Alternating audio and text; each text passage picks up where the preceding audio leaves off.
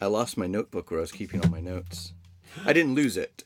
A can of commemorative Simpsons Buzz Cola from 7-Eleven way back when fell off the bookcase and did that soda thing where it hit the ground and started spraying all over.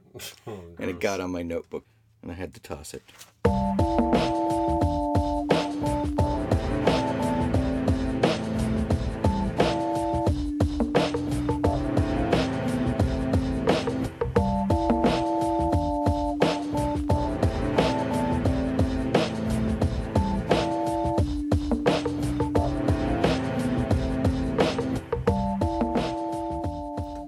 Is Doug Jones. that is Lane Needler. And this is Call and Response, a podcast about movies.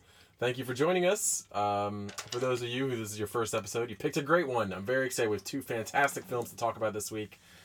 This uh, is a show where two two good friends, Doug Jones and Lane Needler, sit down in a tiny shed surrounded by movie memorabilia, DVDs, comic books. What else is in here? Junk. TV, alarm clocks, a thermos meant to keep both your hot and your cold Dr. Pepper for you on at picnics. Gross. And there have been requests, and we will put some photos of the shed up on Facebook Uh huh. so people can listen to us and look at the photos and pretend they're here with us. thanks for listening to the show. Thanks for sticking with us. It's been a couple weeks where I've been out of town a bit. I was had to travel. I went to the Cannes Film Festival. I get to brag about going to the Cannes Film Festival, but I'm back in the shed. I could not be more excited to be back here. It's good to have you back. Thanks, buddy. We tried some things. We did.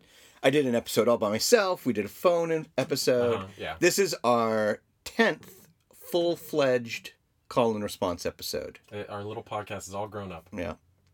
And we've. I was going to say we've actually gotten some random comments. A few people have tweet, tweeted a couple of com- comments, Oh, really? And I just wanted. Well, you've seen these, but I was I was going to share Are they from my mom? just to inspire anyone else who may want to tweet at us, you can find us on Twitter. You can find us on Facebook, as we mentioned before. But in regards to our Bambi episode No that we did did a few weeks ago, our friend Landon, who we name checked in the episode as the Disney Yeah. go to guy, he wrote, composing my email of everything Lane Needler and Doug Jones got wrong about Disney on their call and response podcast. Those fools! I never got an email from Landon. No, he's all you? he's all bark and no bite. Yeah. No e bite. But we called that. And then and then our friend and I'll be upfront, he is our friend, Tom Hall tweeted something and he said, listening to call and response podcast, it's like hanging out with Doug Jones and Lane Needler. Love it. Need shed photo. That's so sweet. I love you too, Tom, and I think it's real sweet that you are listening to the show. And I, yeah, I mean that's the sort of the vibe I feel like the show gives across is that you're just hanging out in the shed with us as we talk about movies that we love. Exactly. That's exactly what I wanted to do. That's what I like about this. And this week's movies, I was my it was my choice, my week to do the call film, and it's like why didn't I do this film for my very first pick? I I love this movie so much. Uh, my choice was Down by Law by Jim Jarmusch, 1986. Um, do you like this movie? I do like this movie. This is a fantastic film. It's I rem- I had not seen it for a number of years. You know, I, I sort of sought it out when I was first getting into Jarmusch, and uh, you know, I didn't see it when it first came out. I was a, a little baby, but um, well, I was like ten, but um, I, I found it later, and I think it's my favorite film by by him. It's it's it's very sort of straightforward and simple. It's a fable. A lot of people describe it as like a fable, like a, a, a modern fantasy sort of film. For those of you who don't know the film, I I feel like you should really watch the film. And and today today's films, especially, and then your response film, which is uh, Robert Bresson's A Man Escaped, is also a classic. Yeah. And if you haven't seen either of these films, it's like, what are you doing with your life? Yeah. A couple other people I've talked to have said, you know, that the whole question of whether you need to see the film before you listen to our podcast or not. And it seems the group consensus seems to be that as as nice it is, as it is to spend time with Lane and myself, Of course. people do get more if they've seen the film. So I'm going to try and get better about giving folks a head up on the various social medias Yeah, nice. of what the films are coming up. Time to do your homework. We usually say this at some point, but we're going to move this up earlier in the show. If you haven't seen the films, we are a spoiler-filled conversation. Yeah, we're gonna get to we're gonna talk about the end and everything. We're going to talk about it. Even though with A Man Escaped, the spoilers were kind of right there in the title. It's true. Also, I feel like with these two particular films, A Man Escaped and Down by Law, you need to see these films before having lunch later today. These are essential cinema. You know, th- these are films that you need to see before you continue breathing. Like, please drop what you're doing. So, Down by Law, 1986. Uh, Jim Jarmusch is his third film. Uh, he reteams with John Lurie, who is a musician and sometimes actor, was in his previous film, uh, Stranger Than Paradise. And then it's also co starring the fantastic Tom Waits, whose music uh, bookends the film, and then the beyond fantastic, incomparable Roberto Benigni. They play three men who are in New Orleans, and uh, there's sort of a brief um, prologue section of the film showing their lives and how they get into a bit of trouble. And then the majority of the film is them in prison together in a small cell, the three men. And then they escape from the prison. And there's a extended sequence where they travel through a swamp and then they sort of reach, well, they, they get to a, a small cabin and then they uh, they find a, uh, a a garage sort of out in the middle of nowhere, and there they find happiness and life and sort of escape from all the troubles. So that's sort of the broad strokes of the film. But but getting down to the nitty gritty of it. So this is a film that premiered in 1986 at the Cannes Film Festival. Funny, I was just there, and. Um, and did not win a single thing, which is crazy to me because I think this is such a great movie. I think this is such like a great sort of festival movie that plays to like art house audiences you know it's got benigni in it in his first us film but it was like a tough year that year it was uh, martin scorsese was also there in the competition with after hours and he got the directing award for that and the palme d'or went to the mission do you know this movie oh yeah, sure. I don't think i've ever seen the mission It's uh, it's got an the thing that I think it's probably best known for now. It's got this amazing uh, Morricone soundtrack, okay which you have heard in countless movie Yeah. trailers. But it's it's Robert De Niro, jeremy irons Jeremy Iron. I haven't seen it for a long time. I remember it's beautiful to look at and beautiful to Yeah. listen to. I just, I mean, you know, art. It- It's not hard to, to compete films against each other for awards and all that stuff is sort of silly. Art isn't sports, you know, and it's kind of silly to be like, oh, that movie win and this movie didn't? But I just, when I was looking up the info on it, I was kind of baffled by it. On the Criterion DVD for Down by Law, they have the Cannes Film Festival uh, press conference on it, which is also really fun, mostly because of Mr. Roberto Benigni, uh, who is just fantastic. So, so uh, in the in the film, John Lurie plays a uh, a small time pimp. You meet him in New Orleans, sort of slinking around doing his pimping thing, and then a friend of his tips him off about a young girl that might be getting into the business. And so John Lurie goes to this apartment where he's sort of set up. The cops spring out, and there's like a 12 year old in the bed, and so he's goes to prison for that. And he's sort of set. So both him and Tom Waits are sort of set up. Tom Waits has uh, is down on his luck, and he, he has a dirtbag friend of him offer him a thousand dollars to drive a car across town. He gets pulled over, and they find a dead body in the trunk, and like the cops were like waiting for him. So it's like he's also set up, but it's like neither one of them are totally without sin. You know, like they've transgressed slightly, and so they go to prison. When we first see Tom Waits, he's being yelled at and berated by Ellen Barkin. Yeah, In she's it. that one scene. She's fantastic. That's it. Yeah, this great tiny little role where she's his fed up girlfriend. She is chucking all of his stuff out the window. We learn he's a DJ, but as we'll, I'm sure we'll talk about, he has a lot of this movie is about language and communication. He's a DJ who never talks to anybody. right. Yeah. Uh, and so she's yelling at him, chucking him out. We're getting the sense of him, and the only thing, he, the only thing that gets a response from him as she is screaming at him and, and throwing all the stuff out the window is when she touches his shoes. yeah, he's got these gunboat rockabilly shoes. He's just like, not the shoes. Yeah, it's Not his only. shoes. It's his only like prized possession. He's she's shattered every other record around his head. Don't touch the shoes. And Um, then pre-prison, Roberto Benigni's character wanders through. Yeah, there's a scene where he's He meets John Lurie, to- right? No, to Tom Waits. To Tom Waits. Um, and it's one of the best scenes in the movie, and it's a wonderful little bit of dialogue. Let's actually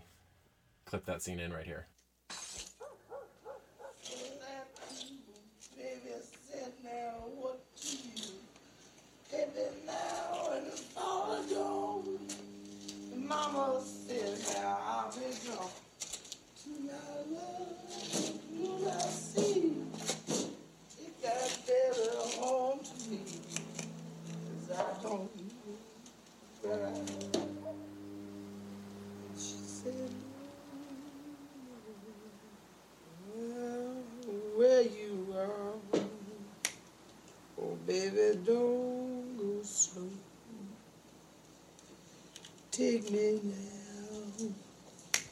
Oh, she don't know. Is a sad and beautiful world.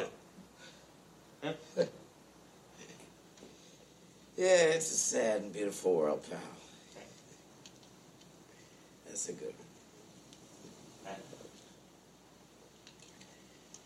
Yeah, yeah. Ah. Buzz off, pal. Ah, thank you. Buzz off to you too. No, buzz off. ah, buzz off. Ah, buzz off. Buzz, Buzz off. Buzz off is a, is a sad and beautiful word. Buzz off. Buzz off. Good evening. Buzz off to everybody. Oh, thank you. Buzz off to you too. Oh, oh, it's a pleasure. Thank you.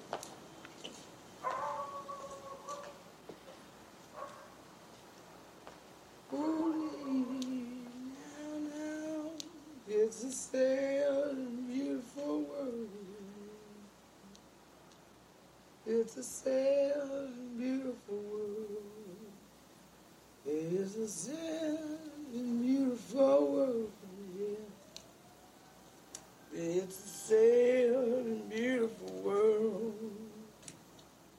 It's a sad and beautiful I love that scene so much. It's so great. He's so great. Um, that was sort of an improv thing, actually. The line originally was, uh, "It's a sad and beautiful song," and then Roberto Benigni got it wrong, and he said, "It's a sad and beautiful word."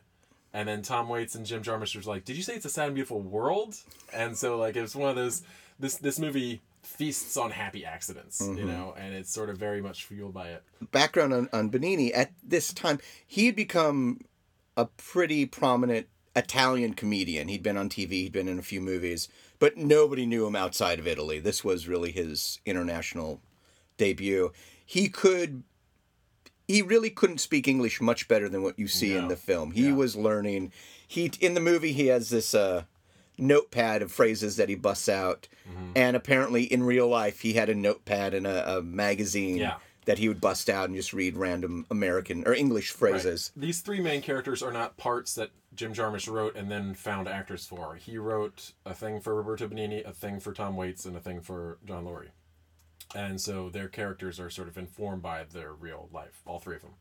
Also, Tom Waits' music is at the top, at the bottom of the movie. I think maybe I mentioned that before. It's from Rain Dogs, possibly his best album. Although the Black Rider is pretty amazing too. But the is, Black Rider's a little theatrical. You have to listen to that with the idea that it's meant for a theater piece. Yeah, though. but it's just such an accomplished work. I feel like I don't know. Rain Dogs is definitely sort of the more, more classic, timeless. Oh, all I want to do is just sit around and listen to Tom Waits music. all right, everyone, turn off this podcast. Go to iTunes. surely there's a Tom Waits podcast. And get uh, yeah, probably. So the three guys end up in the cell together. Oh, and Roberto Benigni's character is kind of interesting. He uh, did do it, you know, which is kind of see this twist coming. Where they're like, "What are you in for?" the two non-English, the two Americans are named Jack and Zach, and uh, Benigni, who's Roberto's real name Bob, it plays Bob, and he's there's sort of a funny thing where he's like calls Jack Zach and Zach Jack and, but uh, he really did do it. It's this sort of like sad, he's just sort of resigned to his fate. He deserves to be in prison, and then the evolution of their sort of relationship in prison is very interesting too because it well first of all it's shot in a very interesting way where it never leaves the cell the whole time they're in prison. You don't see anything in the yard. You don't see anything at at the at the dining facility. Um, you're just in that room with the with the two double bunk beds.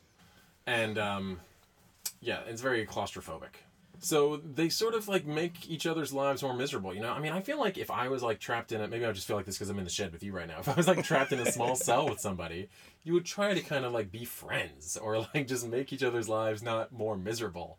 And instead they just like go days without talking and they just like bicker at each other don't know. I think you know it's like I love all these characters and they just hate each other for so long. And then the sort of turning point is when I feel maybe this is the turning point, maybe not. But uh, one of my favorite scenes is another Benigni scene where he um, has one of his little phrases from his English phrase book. I screama, you screama, we all screama for ice creama. Watch out for Bobby, may be cheating. Tis no joke. Look where I am. it's no funny. Two pair. What? Two pair. You have um, What do you got? nothing? Of course. Nothing. Huh? Hey, what is Screaming. Screaming. Never heard. Screaming, screaming. Ah, screaming. Screaming. Um, one moment. I hear a screaming. Eh, screaming. Screaming. Eccolo qua. I screamer. You screamer, we all screamer for I screamer. No, no, aspetta. I screamer, you screamer, we all screamer for I screamer. you understand? I screamer, you screamer, we all screamer for I screamer. I screamer, you screamer, we all screamer for I scream.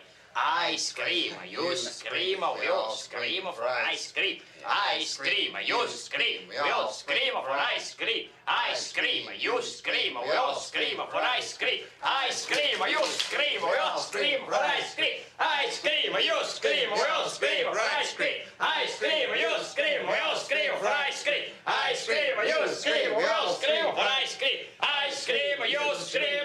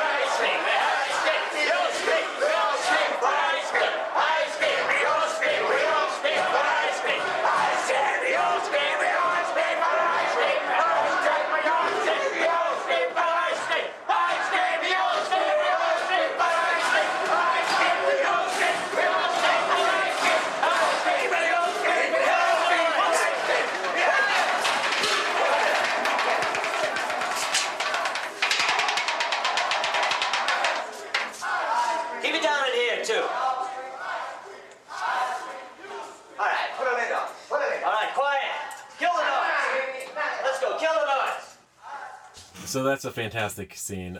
And then Benigni finds a way to escape. They don't really show any of the. De- it's the the opposite of the next film we're going to talk about, Exactly. uh, which is why it's a nice response.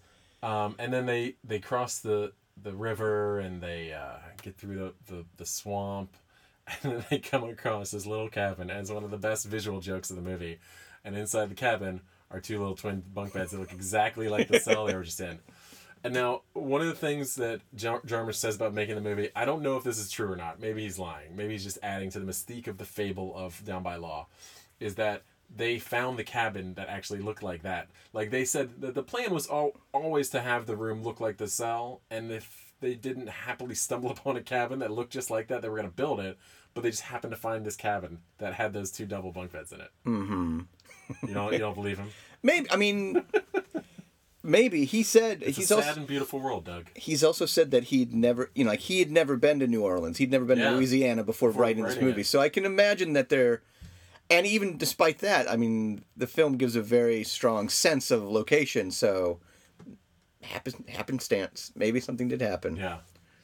I mean, to your point, going back a minute about what you were saying about the characters, mm-hmm. and this and this goes into the idea of like he wrote these characters for these people, you know, John Lurie and Tom Waits. Right. These characters, they both have such a. They're both such personas that these people are putting on, and not, I'm not saying the actors are putting on, but like the characters themselves. I mean, John Lurie's character is, is the pimp, so he's got he's very slick and he's got to be cooler than cool Right. and you get the sense that you know Tom Waits yeah. exactly and Tom Waits character is he's this sort of beatnik hipster DJ so Right. he's also He always got to be very cool yeah Just sort of interacting with his on the air audience and nobody else. so I mean I think that's part of that's where some of that conflict comes Yeah, from is like definitely. they can't drop those characters at all to have a moment where they would actually connect with this person who's stuck in this cell with them and that's why Bob you know Benigni is so good like he's just all over the place like he's just got this crazy character that doesn't really even relate to reality or what's about around him.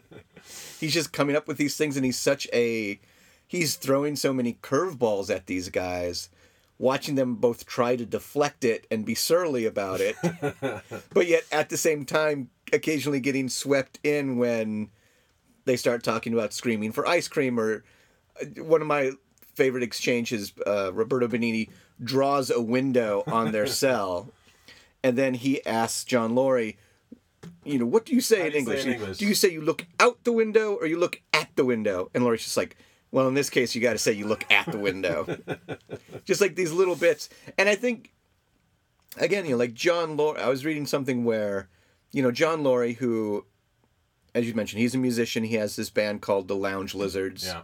that do this sort of deconstructive lounge jazz Post punky sort of yeah. bebop thingamajig, yeah.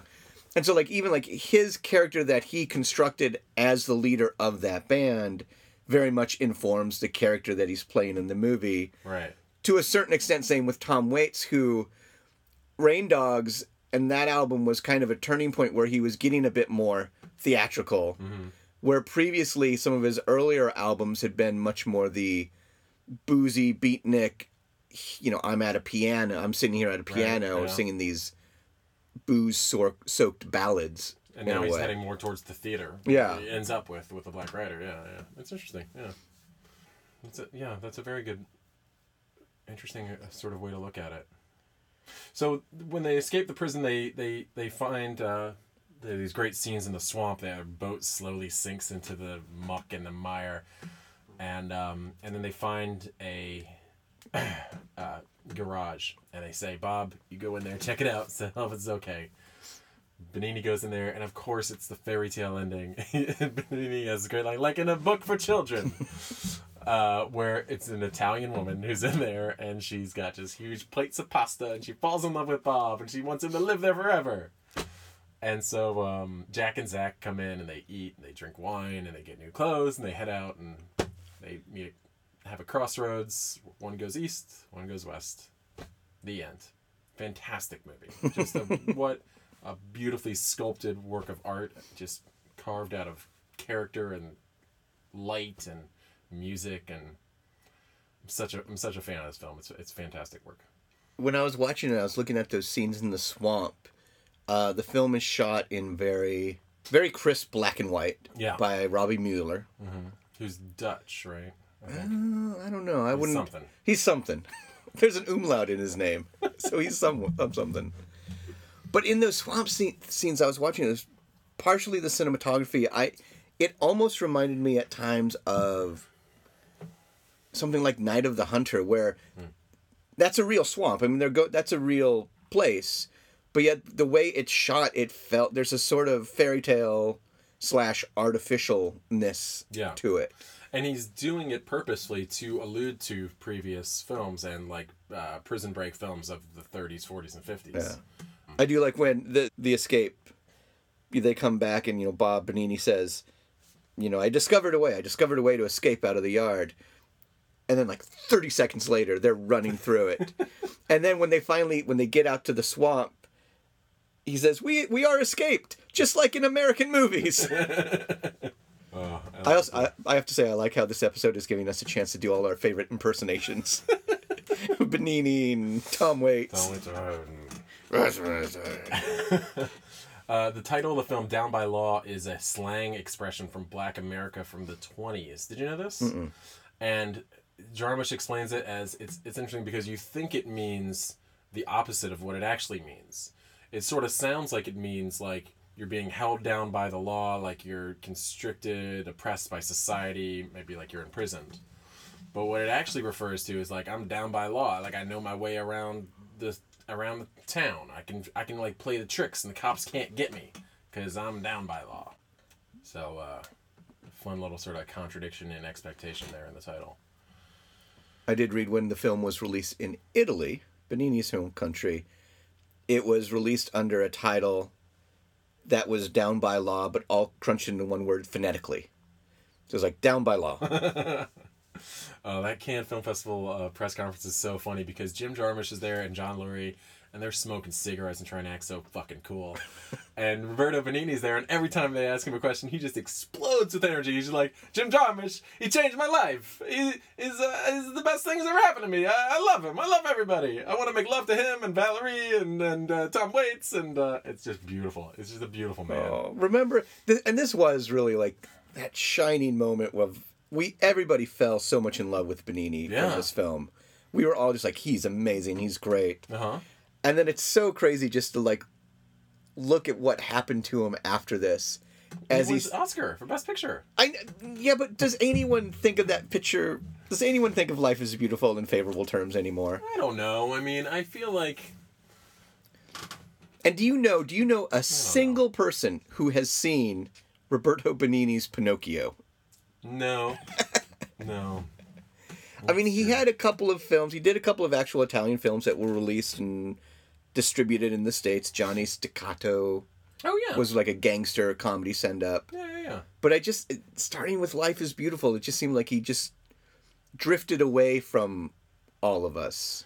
Yeah, but that's why I think it's really nice to go back and watch Down by Law again because then you you see that there is such a beautiful soul here, such a unique human experience that they captured like fucking lightning in a bottle with this movie, you know, and um, and it it it for me it, it washes away all my memories of him climbing over the seats at the Oscars and all of that and. uh or not even wash the memories away, but just makes me see it a different way. Of just this is just a, a, a pure, joyful, wonderful man. I don't know, and it makes me want to listen to more Tom Waits. It does. It does make me want to listen to Tom Waits. I was thinking about that. Yeah.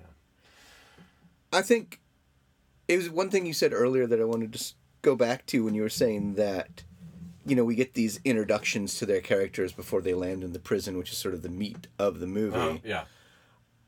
With the Like I, I, I was thinking that too. Like when I think of the movie, that's sort of how I remember it. But as I was watching it, I was keeping an eye on the clock a little bit. oh, it's interesting. Yeah. it's actually fairly equally divided. They st- 50-50, huh? well, n- not even. It's the time before they get in prison is about half an hour. Okay.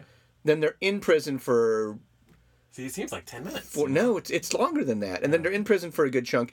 And even once they've escaped, like when they're on the lam, and then when they land at the the kind of the diner with the Italian woman, you know, that's another probably half hour or so. So the prison is definitely a little bit longer, but it is there's something about it that draws your attention when you think of it in your mind's eye. But it the, both other sections are are more substantial than what they feel like. I mean, there's something of a Maybe it has to do with the fact that they never leave that cell, and it just you know, and it does a really good job of of psychologically, uh, uh, sort of compacting and and reflecting just the monotony and the the long term period of of a prison stay. yeah. So, um, but that's interesting. I was thinking about doing that too, about looking at the at the watches I was watching it, but then I decided to just kind of I sort of slacked off. I was pretty good about the first transition from, you know, introduction to prison, which is about 35 minutes. yeah.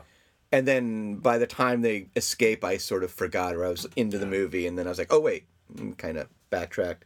I mean it it also is you really see Jim Jarmusch as he's a director where you think of him in, in the broad strokes and he's, you know, got a very cool persona himself. Mm-hmm. And he, he's made a lot of movies that have a very cool veneer Right. about them. His latest movies are all about that. Oh, I haven't seen it yet. I oh, Sounds really, great. I really want to. But I like like watching this movie. You can really see him as you know constructing these things, constructing these scenes, and constructing the the film overall. There's a lot of symmetry to the mm-hmm. film, Yeah. both in terms of like at the very end, just that lovely shot or that that moment where like Tom Waits and John Lurie are at the crossroads. And you got one's gonna go this way, one's gonna go that way, and it's just sort of like this perfectly Yeah. framed shot of this. I but agree, even early on, there's bits and pieces where, as we're meeting our, our main characters, they're both in these situations with these women. At one point, both of the women are in bed pretending to be asleep, Yeah. and there's shots of both of them Opening their eyes. opening their eyes. I, I agree. You know, I mean, he relies a lot on um, improv, and he shoots a lot of extra stuff that he doesn't end up using. Like he shot an alternate ending for this movie, um, but uh, but yeah, this one does feel much more sort of like carefully constructed and laid out. I think it's because it's got that sort of triptych of structure of out of prison, time in prison, escape. What else you got? What else about Down by Law? I think the the opening sequence which you mentioned, where it's just the the kind of camera panning Yeah, across, the Across- lattice work of the beautiful New Orleans, you New see Orleans houses, buildings, you yeah. see factories, you see swamps, you see everything. Shacks I think, and and that along with the Tom Waits song that's playing at the time, you know, um, "Jockey Full of Bourbon." yeah. I think that sequence too has become very iconic, Oh yeah. just in terms, and we've seen it, and I think we've seen it in other things since then. You know, the the beginning of The Sopranos, in a way, Yeah, totally.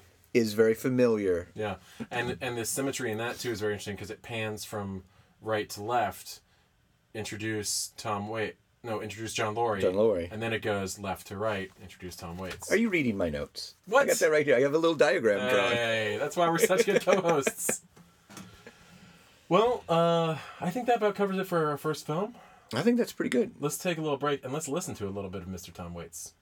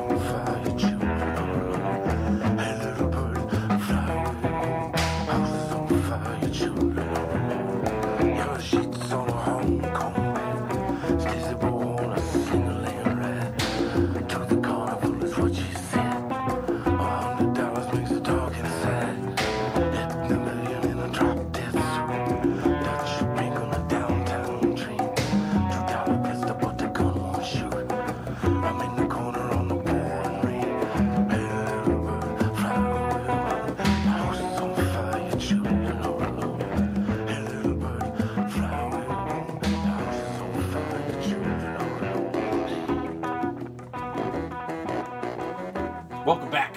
Welcome back, everyone. You're listening to Call and Response. You can find us on Twitter. You can find us on Facebook. You can subscribe to us on iTunes. Yep. And this And is a- while you're there, if you want to leave a little note, a- drop a few stars in our all the stars. all the few. stars. I don't want to be presumptuous and tell people what they have to rate this. And you're listening to a live episode. If you're listening to this right now, we're actually speaking these words, right? Is that how this works? Exactly. No. Oh, no? Look outside the window. If, if you're standing outside the window of the shack, you're listening to a live episode. work? No. Uh, so our second film, our response film that uh, Doug came up with, I mentioned at the top of the hour, Bresson's A Man Escaped. 1956. Fantastic film. And the reason I chose this was very much, as we kind of mentioned before, Down by Law really skips over the whole prison break idea of it. Yep. I It happens- escape. Boom. boom, out. you're out. Which I kind of love. It really works well for the film. But I know some people, some people then ask, well, how did they get out? What did they do? And It's a movie. It's a fable. they're not worried about that. So my response, I decided to go with a film that is almost exclusively about the step-by-step process of breaking out of a prison. Now, A Man Escaped is based on a true story, correct? Yes, it's Is it's this really how the guy escaped? yeah, Okay, cool. it's based on the true story of uh, a memoir that was written by this guy Andre Devigny, who was actually a prisoner of the Nazis in this prison in uh, World War II. Uh, Bresson himself was a prisoner Really? of the Nazis. At the very beginning of this movie, you see these words come up over the screen, and in, it's in handwriting. It's like in what you can assume Bresson's handwriting, where he says, "This is a true story. I've told it as it happened, unadorned." Robert Bresson, hmm. which is then immediately followed by a shot of this plaque that is placed at this prison now, where it says, "Here, under German occupation, ten thousand men suffered at the hands of the Nazis." 7,000 died. Which is, I think, an interesting way to start this film because it immediately establishes the stakes hmm. for the film. And the film is, as we said, it's a it's a prison break movie, very much sort of a procedural almost about how this man got out of this prison where you know during in France, you know, in occupied France, how he broke out. And we really, although we learn little bits and pieces of very various characters, we're not given a lot of character backstory.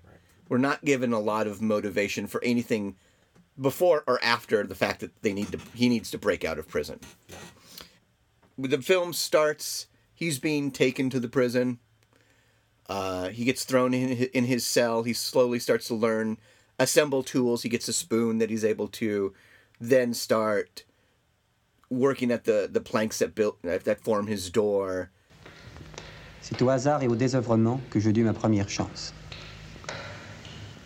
Je restais souvent assis devant ma porte, n'ayant rien d'autre à faire que d'y promener mes regards.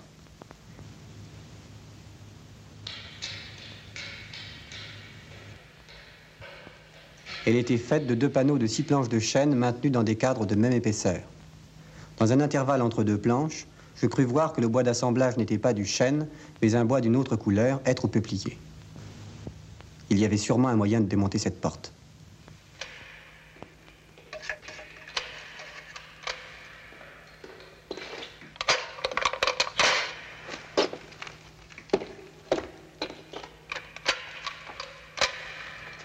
Pour obtenir une cuillère en fer, l'étain et l'aluminium étant trop mous ou trop cassants, je dus attendre plusieurs distributions de soupe.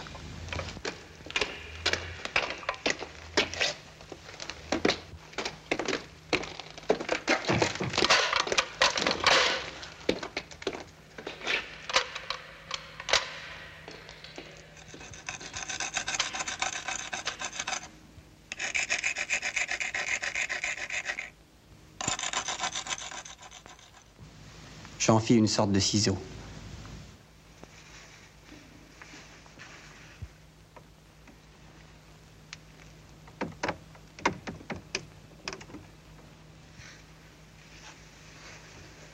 Non, les planches n'étaient pas assemblées par un système de tenons et de mortaises taillés dans le chêne même, mais par une réglette de bois tendre que mon outil pourrait attaquer facilement. Je calculais qu'il me faudrait quatre ou cinq jours pour venir à bout d'une réglette en coupant ou faisant éclater le bois. You know, we see how he built, you know, creates a rope. He creates grappling hooks. Right. step by step, you know, we see we meet a few of the other prisoners. We see a few other escape attempts. Uh, but again, you know, like very much when you're in the cell, you're in the cell with him. We don't see a lot else. Yeah. We we actually throughout the film don't really learn much of anything outside of what he knows. Fontaine, the main character, knows himself. Right. Although there is a narration to the film that seems to be being told long after the fact. It's you know he's yeah. recalling this. So sometimes there's bits of information that's relayed through the narration that obviously the Fontaine of the moment doesn't have yet. Mm-hmm. Yeah. But it again, it's a very you know Robert Bresson is thought of as one of the great French filmmakers. Fathers of the French Wave. and- Yeah, I mean, he, but he, although you know he wasn't, he was one of the main figures that the French New Wave were kind of like looking at as like, oh, this is Right. we can base our cinema on what he was doing already. Yeah. You know, very sparse in a lot of ways, especially this film. Mm-hmm. As he says, this is a film that's very much very unadorned. Yeah, I think, uh, yeah, uh, unadorned is a big thing for him. You know, he wants to create this new sort of like cinematic style. This is one of those movies that I feel like you show to like a young punk now, and they're kind of like, eh. But it's like you got to kind of realize how much this changed everything. Like it looks so familiar because everyone's biting Robert Bresson style. But um, yeah, unadorned. He wanted to step away from sort of theatrical performances, and he would do take after take after take to sort of strip down his actors until they just had a very sort of um, austere style to their delivery. Uh, Bresson is also sort of known for now. Reel me in if I'm going out too far in this one. this sort of idea of metaph- metaphysical transcendence in his films, and this film, especially *A Man Escaped*, is sort of the most emblematic of that idea, where you can sort of transcend reality, uh, the world, life itself through film. What's going on in the film is he's trying to escape the physical constraints of his reality, and the things that he uses to escape that physical reality are very simple physical objects like the spoon, the rope, the um, Pencil. pencil. Yeah, pencil's key. And then there's a scene where the priest is like, uh, "I'm so happy I've got my Bible," and that's going to allow the priest sort of to escape his prison of his mind. And um, the main character's like, uh, "You've got your Bible. I got my spoon, or I got my pencil, or whatever it is." Oh, and then he later he gives the pencil to the priest too, and it's sort of like as he's slowly you know, like you were saying before, he slowly escapes like bit by bit. Like first he gets out of his cell, and then he gets out of the hall, and then he gets off the roof. But then he like goes back every time, back into the cell until he makes it all the way to the end, where there's this fantastic ending where they walk off into the fog, liter- literally kind of like walking into heaven, into like the clouds. And as he's getting further and further along in these ventures out into metaphy- metaphysical transcendence, his tools that he's using are getting more and more complex. And like you say, like they become grappling hooks and and uh, and and metal uh, uh, chains and stuff like that. The priest we're talking about is a fellow prisoner Yeah, who, you know, says they just pulled me right from my pulpit. And um, it's sort of Kafkaesque this whole thing with the prison, you know, with they with the lack of background. On what yeah, people are but that's that's actually, I mean, I get distracted from the point I was going to make Sorry. by this other thing. But no, but that's one of the things I think where when you watch this film, you can really see what a master filmmaker we're working with because he knows exactly how much he needs to give us. Mm-hmm. And there are, in terms of like the character motivations, it's it's so brief, but it's really all you need to know. Like when the priest says, "They pulled me straight from my pulpit," or you know, one character, his only explanation for being in there, you hear other prisoners say, his wife denounced him. Yeah. At one point, they're talking about some of the other prisoners, seeing, seeing other prisoners as this prison starts to get full, and they mention one pri- one new prisoner is still wearing his wedding suit. right. So you don't down to just like a single sentence. exactly like this description, is the core essence of these beings. It This is is really what you need to know. And the same with like the physical space because we, again, we're only in this we're in this cell with him, but you know they say right up front the cell was about three meters by two meters, Mm-hmm. and there there can be various descriptions of the physical space around them. But you rare like we as the film viewer rarely see it until we have to see it or until Fontaine is there. We don't even know about the existence of the sunroof until Fontaine does, and that becomes key to his Right. escape. Yeah. You know, And it's, not. like the camera's point of view is yeah. Is it's it's interesting us. because it's it's not that Chekhov style of like we're gonna set everything up. We're gonna introduce everything you need to see at the beginning of the film, and then it's all gonna come back by the end. Right. It's not like he walks in and he's like, and there's the lamp that I used to make the grappling hook and the blah, blah, blah, Yeah. you know? It's just it's very step by step. Yeah. And talking about the the spirituality, I think there's a conversation between Fontaine and and the priest later where the, priest is basically saying, "Look, God's going to provide. You know, you you need to you need to make your move. I know you don't have all your answers worked out yet for how you're going to do this or that, but mm. time is running out. God will provide." And Fontaine says, "I think he needs. You know, I'm going to help God a little bit. if God just provided it, everything for us, that would be too easy. He needs, you know, I as a as a man taking action, I need to take some responsibility for all this as well. And it's like God does provide. He's provided me all these tools. He provided me with the spoon and the pencil and like that's how God, you know, it's kind of like that joke about like the waters are rising and the and the guy's like, "I'm going to wait for God to save me." And the guy in the boat comes along. He's like, "I'm here to save you." He's like, "I'm going to wait for God to save me." And the helicopter comes along. They're like, "Get out of the water." And, and then he's like, "I'm going to wait for God to save me." He drowns. He gets to heaven. He's like, "God, why didn't you save me?" He's like, "Well, I sent a boat. I sent a helicopter." you know, it's funny. I I took a class in college on uh, uh, transcendental film, and um, we talked about Bresson, we talked about Ozu, and we also talked about the Incredible Shrinking Man, because I thought you'd like this. Wait, I don't think that's in the Schrader book, is it? because uh, in the end of that movie, it's a really sad ending. In Incredible Shrinking Man, he keeps shrinking. Like there's nothing that stops him, and he just gets smaller and smaller and smaller until he just disappears. But he doesn't really disappear, right? He just becomes like the size of an atom or something. And like the last line of the movie is like, "I know I'll still be here and be in existence because God has no zero. God has no concept of zero." It's beautiful, amazing, and it's transcendent. Another thing that's really, again, like an example of Bresson as the master filmmaker, and this was only his fourth film. It was he had he had already done his previous film was was Diary of a Country Priest, mm-hmm. which again obviously reflects the whole spiritual Yeah. nature of his filmmaking. I think his next film was going to be Pickpocket, mm. right after this. So I mean that's a pretty Major. major triple play right there, and so many other you know great films to to And come. Both, both those films deal with the same sort of thing of these small, common, everyday household physical objects that allow you to sort of transcend your life and, and get to where you need to be.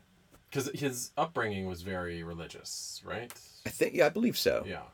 And so that is sort of informing, and it's it's fascinating to watch this man sort of come to grips with his uh, his belief and his faith, and sort of create his own um, worldview out of the filmmaking.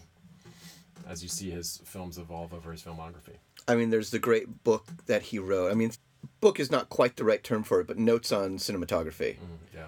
Which is which is more than simply notes on cinematography, but just notes on filmmaking, and it's all these thoughts that he has about how to approach filmmaking, and just these little concise. I mean, they could almost be tweets in a hmm. way. I mean, they're not they're not elaborate thoughts, but again, they get kind of like right to the heart of the matter, right to the point of things. One thing I, I also love about this film is the use of sound in it Yeah. is pretty incredible. I mean, because you're confined to that space, and so when you hear, you know, people approaching the cell or just all sorts of yeah things, it's, it's very sound driven. There, exactly. I mean, you again, you're getting a sense of the physical space. You're getting a sense of the storytelling, just through what you're hearing. Mm-hmm. And I think one of my favorite sequences, towards the end, like as they're finally doing their big escape, and they're breaking out in the hallway. At this point, we should we should mention another thing that's going on, at kind of an internal, the most dramatic thing in the film, outside of just the whole idea of being breaking out of prison, is eventually Fontaine learns that the reason he's in jail, his case has been determined. Mm-hmm. We never see any kind of court. We never see any kind of trial. But he's simply brought in this office and says, is told his fate has been determined. He's going to be shot because he's in jail for espionage and bombing. And up to this point, and this is probably an hour plus into the film, we don't actually know why he's in jail. You assume he's a resistance. Or I kind of just assumed like that he is just an innocent guy that just gets kind of swept up in it, you know? Maybe. Yeah, but But so it's kind of a twist for me. once he once he learns his fate and he knows, you know, sooner or later he's going to be shot, he gets he gets taken back to his cell, and the next day he's given a roommate, who's this very young boy, probably like 15 mm-hmm. who comes in dressed. Actually, he's wearing a a German soldier's jacket, mm. but he's got the leggings and the boots of a, a French soldier. So Fontaine does not know nobody none of the fellow prisoners even nobody's quite sure what side this kid is on is he a plant Is he a is he is he a spy? Is he is he indeed an innocent who just got kind of caught up in things? Right. So there's there's a moment there's some internal conflict in Fontaine about like, am I going to have to kill this kid? Hmm. Can I trust him with my plan because I need to get going? I'm either going to bring him along or I'm going to kill him. Those are my only two choices. So he comes he eventually comes to grips with them and, and decides to bring the kid into his confidence and tells him the plan to which the kid says well I, you know let me think about this whether i want to throw in and fontaine's like no no no you understand you're in now you Yeah. are committed which is uh, you know a very thinly veiled threat i felt Yeah, yeah, yeah. but what i was what, I'm killing you. Yeah. what I was going to say about the sound is that as they're escaping and they're they're when we first see them crawling up through the sunroof, and this is they're just at the very beginning of the escape plan. You hear the sound outside of the prison. There's some there's streetcars and a train, and as they're crawling up out of the sunroof, you hear this the rumble of this approaching train, mm-hmm. and it's sort of a slow build and gradually getting louder. And it's just this sort of white noise train rumble monstrosity and it really is the one moment in the film where i think bresson is like using sound in that way to just build tension like hmm. almost as a soundtrack. And so it's it's it's a you know it's it's getting you all ramped up as their prison break starts. But then what's great is then as the prison break continues and they have to go across this roof that's covered in gravel so they have to walk very slowly they then have to acknowledge and adapt to like using the sound of the train which comes back periodically as a way to cover up what they're doing and cover up some of the noises they're making as they as they escape so the idea like Bresson is using the sound he introduces the sound at first just as almost even though we know where it's coming from it's almost non-diegetic you know it's just there Right. as a tool of the filmmaker to build the sequence, but then it very quickly transforms into a tool of the characters to aid them in what they're doing. It's amazing. And it's and it's so seamlessly done. Yeah, it's, it's yeah, it's very deftly handled. Yeah, he's he's incredible. Yeah, that and that stuff like that is just like, yeah, nobody matches that, not even today. And even you know in this in the sparseness of the film and of the script, you know a lot of it is very matter of fact, where he says, Fontaine's narration is saying, "I then washed my face," you know, as we watch him Right. washing his face. You know, like some of it is very spot on. Where like he's narrating what we're seeing him doing. Some of it, like I said, you know, alludes to the fact that he's got some perspective on this. We sort of know either from the title or from this narration that he does eventually escape. But there's also little bits of the narration which is very poetic. You know, I there's some of my favorite lines. There's one. One of the other prisoners is talking about another prisoner who had tried to escape and fails, and one of the prisoners says to Fontaine, you know, Orsini had to fail so you could succeed. and towards the end, you know, as they're getting ready to escape, Fontaine's narration says, "The night was black. Tomorrow night would be even blacker."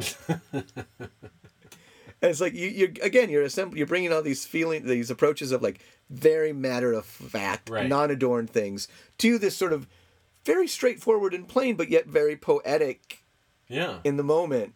And that's why his yeah maybe that's why his poetic flourishes sort of like stand up better. I don't know what I'm trying to say here, but but because they're in such stark contrast to the stripped down nature of everything else. You know, he's like killed all the other darlings. Yeah. Well, it's, it, flowery language and of of uh, overt characterization or excessive characterization and I was just going to say, you said flowery language. I was going to say, which do you appreciate more? A lone, beautiful flower in like a uh, abandoned lot, or a single flower in a field of flowers? exactly yeah And he, he does. I mean, Bresson does really avoid so many trappings of where he where the where another film would go and build excitement and tension about this. Early on in the film, when he when Fontaine is being brought to the prison, he tries to escape. He manages. he jumps out of the car He jumps out of a car and runs. So we see him getting ready to do this. You know, the hand goes to the door handle a couple of times, but it's not right. So he just sit, puts sits, sits back, Then he does it again. It's not the right time. But then when he finally does it and he opens the door and he bolts out, the camera just stays in the car. It's a great technique. It's it's it's almost like that scene in Gun Crazy where the camera just stays in the car as they go to rob the bank. Yeah, I'm sure there's tons of movies that have done this, but it, it feels very modern when you see it. You know, it feels like, ooh, what a bold choice. And you're like, well, Bresson did it in 1956. Yeah. Um, and you can see in the back, in the distant background, like the cop car behind them stop, and cops run out and, and chase after him, and like one other random cop like runs the other way for something else, and just like chaos and confusion, and I think there's even gunfire, uh, and then they just bring him back. Yeah, and then you know, and then and then you see as they bring him back, they put finally put handcuffs on him, and you get the sense they're about to beat his hands with the gun. There's there's there, there's a sense like are they going to break his hands right now? Right. But like as he's getting taken to the prison, there are various times where like the police hand him over to the guards. And the guards seem to then take him into a back room and work him over a little bit. But we don't see the the actual uh, beating. Right. You know, the, it's one of those cases where the door closes just as that first blow lands. and then I think, he, and then there's another, like the guards then give him to the Nazis. The Nazis seem to work him over a little bit. So by the time he gets to the cell, he's bloodied and his shirt is ripped. And you're like, but so we get what we need to know. We know Right. that he's been worked over, but we don't get that visceral, voyeuristic thrill of watching him be beaten. I also like that later in the film, in his prison stay, even though his wounds have sort of healed and everything, he's still wearing the same bl- super bloody shirt, which is just like this grim reminder of like the uh, s- the suffering underneath. it was odd as I was watching Down by Law. I was watching it, enjoying it as I always do, but at the same time, I had a little bit of a, a split as I was watching it, where I was not sure if I was enjoying it as much this time or if I was enjoying the fact that I remember enjoying it so much back then. there was some some sort of temporal disparity Yeah. as I was watching it. I was kind of worried because I remember I had not seen it for years, but I just remember loving it so much the first time I saw it. Maybe I'd only seen it once before, and I was a little worried that it wasn't going to hold up, but it it does, man. Yeah. It does. But I think I think uh, with a Man Escape too, that's a film like I think you watch you could watch it multiple times and just keep getting things You out of it. catch more stuff, absolutely. keep getting things Yeah. out of it. So even though it, you know Man Escaped is sixty something years fifty, well, I'm, I'm trying to think, trying to do math in my Oh, head. 30 Thirty years years, later, yeah. prior to this one, it still seemed you know like it still seems so fresh and just ready to be rewatched and rediscovered. Yeah. Where you know like Down by Law, I I still got all the same pleasure I always get out of it, but it was almost like I knew the pleasure I was going to get out of it, and I like. It didn't in- increase or decrease. It was like exactly the same. It was a nice pairing. I think we did good this week. I think so. It was a nice call and response. You want to take a little break? Take a little break, All right. play a little music. We'll do something, We'll be right and we'll be back.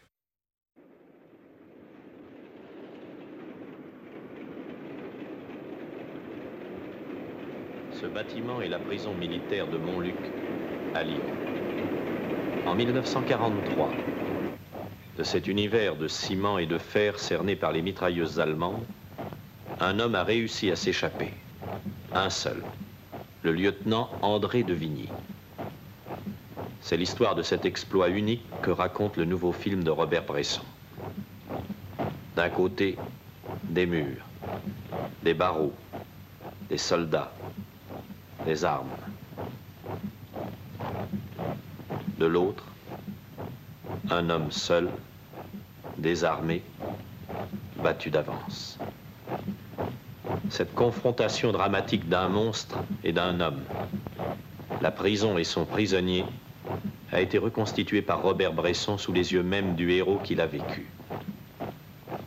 Certains épisodes pourront paraître incroyables, mais la vérité rigoureuse dépasse toutes les fictions. Un condamné à mort s'est échappé, et pourtant ceux qui entraient à Montluc devaient quitter toute espérance.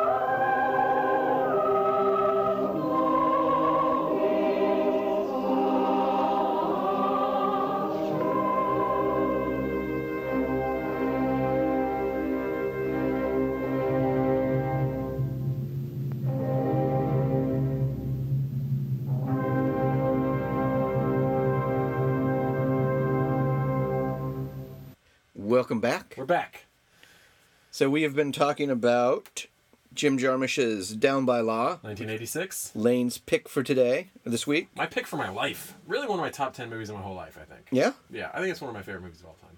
It's up there. And then I followed it up with A Man Escaped, 1956. which I always I was thinking the title of the film was A Man Escapes. Hmm. And then when I was kind of surprised when it came up on screen and it was Escaped. I was like, does that what does that change? What difference does that make? It is interesting. It is it gives a kind of a different air to it. Hmm. Anyway, it's all probably slightly mistranslated from the original French. Sure. You don't speak French? Eh, oh no, I don't. I'm afraid. I've probably, I probably, we've probably been mispronouncing something. We haven't said many French words. Well, talked about the Cannes Film Festival. Yeah, there you go. Right? And Robert Bresson. so, uh, any recommendations for other stuff for people to seek out this week? Do you? What do you? What do you think? Do You have any recommendations? Well, there's a fantastic movie that just came out called We Are the Best, but I think if you're Oh, listening to this goodness. podcast, you probably follow me on Twitter and you probably know that I love this movie and I tell everyone to go see it. It is. By the time this podcast drops, Ooh. as is the, What are you, the like a rapper? Yeah. we are the best. Will have been in theaters for about a week. Yeah. So it is. Uh, It is a great film. It's probably my one of my favorite films from Toronto last year. Oh, I got another film. What's that? I was just when I was in uh, Cannes. Uh, can't no way I can say that and not sound like a jerk. uh, there's a new Ruben Ostlund movie called uh, Force Majeure, which is amazing. I can't wait for everyone to see. But you should watch his previous films. There's a movie called Involuntary, which I think is on Netflix Instant by Ruben Ostlund. He's a Swedish director. He's very sort of uh, plays with framing and, and he's sort of a structuralist uh, filmmaker in a sense. Seek out Involuntary on Netflix Instant. I like I like it a lot. And I think another, I'll throw out a recommendation because that I just sort of piggybacked on yours for "We Are the Best," which I can't recommend highly enough. but it, a little bit in keeping with "A Man Escaped," I will I'll go with something that I'm looking at right now. The TV show Prison Break. No, you know I watched that for like the first season. I kind of after a while I Did was he just get like, out of prison? I think they eventually got out of prison. It was just so ridiculous. At a certain point, I was like, "This is." Does he break out of prison every week and then get back in, like at the end? No, no, no. It's very. It's by stages. He's got to get out. He's got to get out into the be corridor. terrible show if he He's broke out get every week and he got caught again. It's like Hogan's Heroes, It's like at a certain point, I think one of the characters had a tattoo of the prison, right? right. and I'm like, wouldn't they? The prison guards have noticed that as you were entering the prison that, that you have a to tattoo? that information? I can't believe that. Uh, what were you saying? I'm sorry to distract you. I was gonna say if if you haven't again, like going back, if there are things that you haven't done that you really should, one of those would be reading Art Spiegelman's Mouse, Yeah, which is a graphic novel about probably the most highly lauded graphic novel of all time, right? I mean, it's like people treat it like real literature, not like comics. exactly. Yeah. and it's it's it's a story of of Art Spiegelman and his relationship with his father, who was in the concentration camps. It's a portrait of Nazi Germany, and you know the most famous thing you probably already know. This is the film where like all the Jews were portrayed as mice. Right. The, comic, you Nazis, mean. the comic, the Nazis are all Cats. cats. The is it who are the pigs? Are the Polish the pigs? Or the French the pigs? Uh, I can't remember now. But again, like if if if Man Escaped is one of the essential World War II films, which I think you could call it that because it's an essential film overall, so it's an essential World War II prison break, By the power of spiritual, all that stuff. Mouse is probably one of the essential World War II texts. uh, absolutely.